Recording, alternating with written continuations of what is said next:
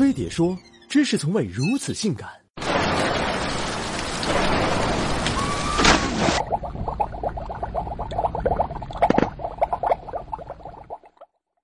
一王宝强被绿，妈卖批！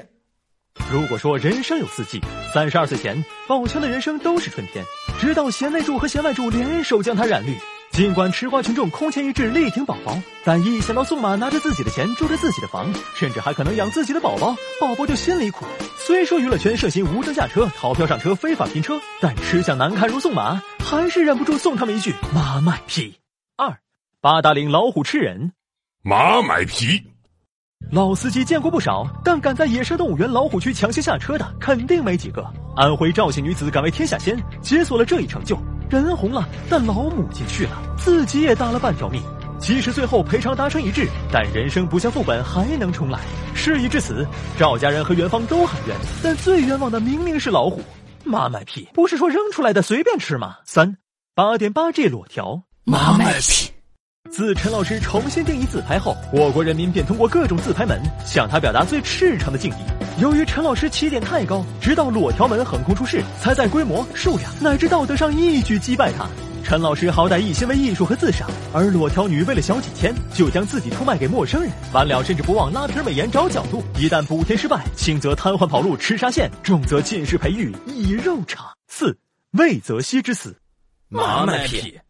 有些人，他们活着，别人就不能活。比如莆田系，这些人没有正常人的情感，公正、秩序、责任、医德，他们都不喜欢，只为敛财或其他目的，毁掉中国也不可惜。魏则西虽然用生命换来了舆论讨伐和官方调查，但野火烧不尽，春风吹又生，风头过后续费成功，依然没有什么能阻止莆田系继续作恶。只是下一次又由谁来唤醒正义？五三星爆炸门，妈卖批。为什么东亚是火药桶？因为有韩国。为什么是韩国？因为有三星。为什么是三星？因为输出革命搞爆炸，最后落得全球召回。作为大金主，中国市场成了三星重点关照的对象。从不召回到召回一千八百五十八台，最后才召回售出的全部问题型号，尽显大韩风范。在之后的订货大会上，为了表达感恩，三星一众中国高管更是在韩国领导的感化下下跪，再展大韩礼仪，也让人由衷感叹。三星军火值得信赖。嘣沙卡拉卡六，武汉特大洪水。唉，妈卖批！现在的人才活了二十多年，就遇上了十年一遇的大风，五十年一遇的大旱，还有百年一遇的大水。去年夏天，一场大雨让武汉再次开启看海模式，一时间女神主动把群撩，奔驰宝马接抛锚，公交下海变水饺，海景房里打水漂。人们一边通宵达旦忙着转移根据地，一边亲切问候，耳边还响起了雨神的旋律。夜太美，尽管再危险，总有人划着船桨熬整夜。七网约车新政，擦，妈卖批！以前专车只是少数人的特权，现在老百姓也坐得起了，有关部门却不高兴了。于是网约车监管草案霸道出台，大伙儿一看就懂，不就是地方保护吗？说什么只有本地户籍和牌照才准许经营，无非是利于监控，方便收保护费。草案还期盼的只准中型车及以上车型才能接客，据称是为了让乘客坐着更舒适。妈卖批，老子车都叫不到了，你跟我谈舒适？八阿尔法狗，哎呀，妈卖批哦！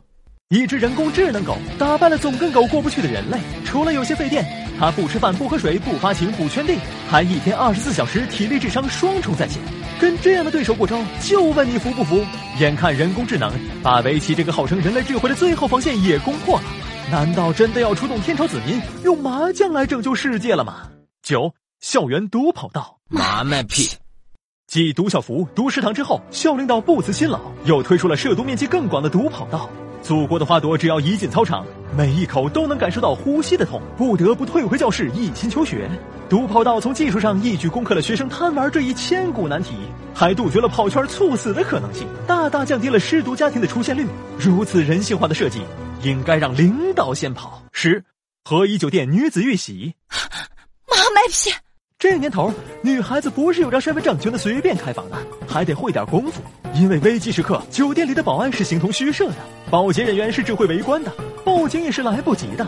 有没有房客拔刀相救，更是看运气的。求人不如靠己，否则一场说走就走的旅行，可能就成了一次说来就来的绑票。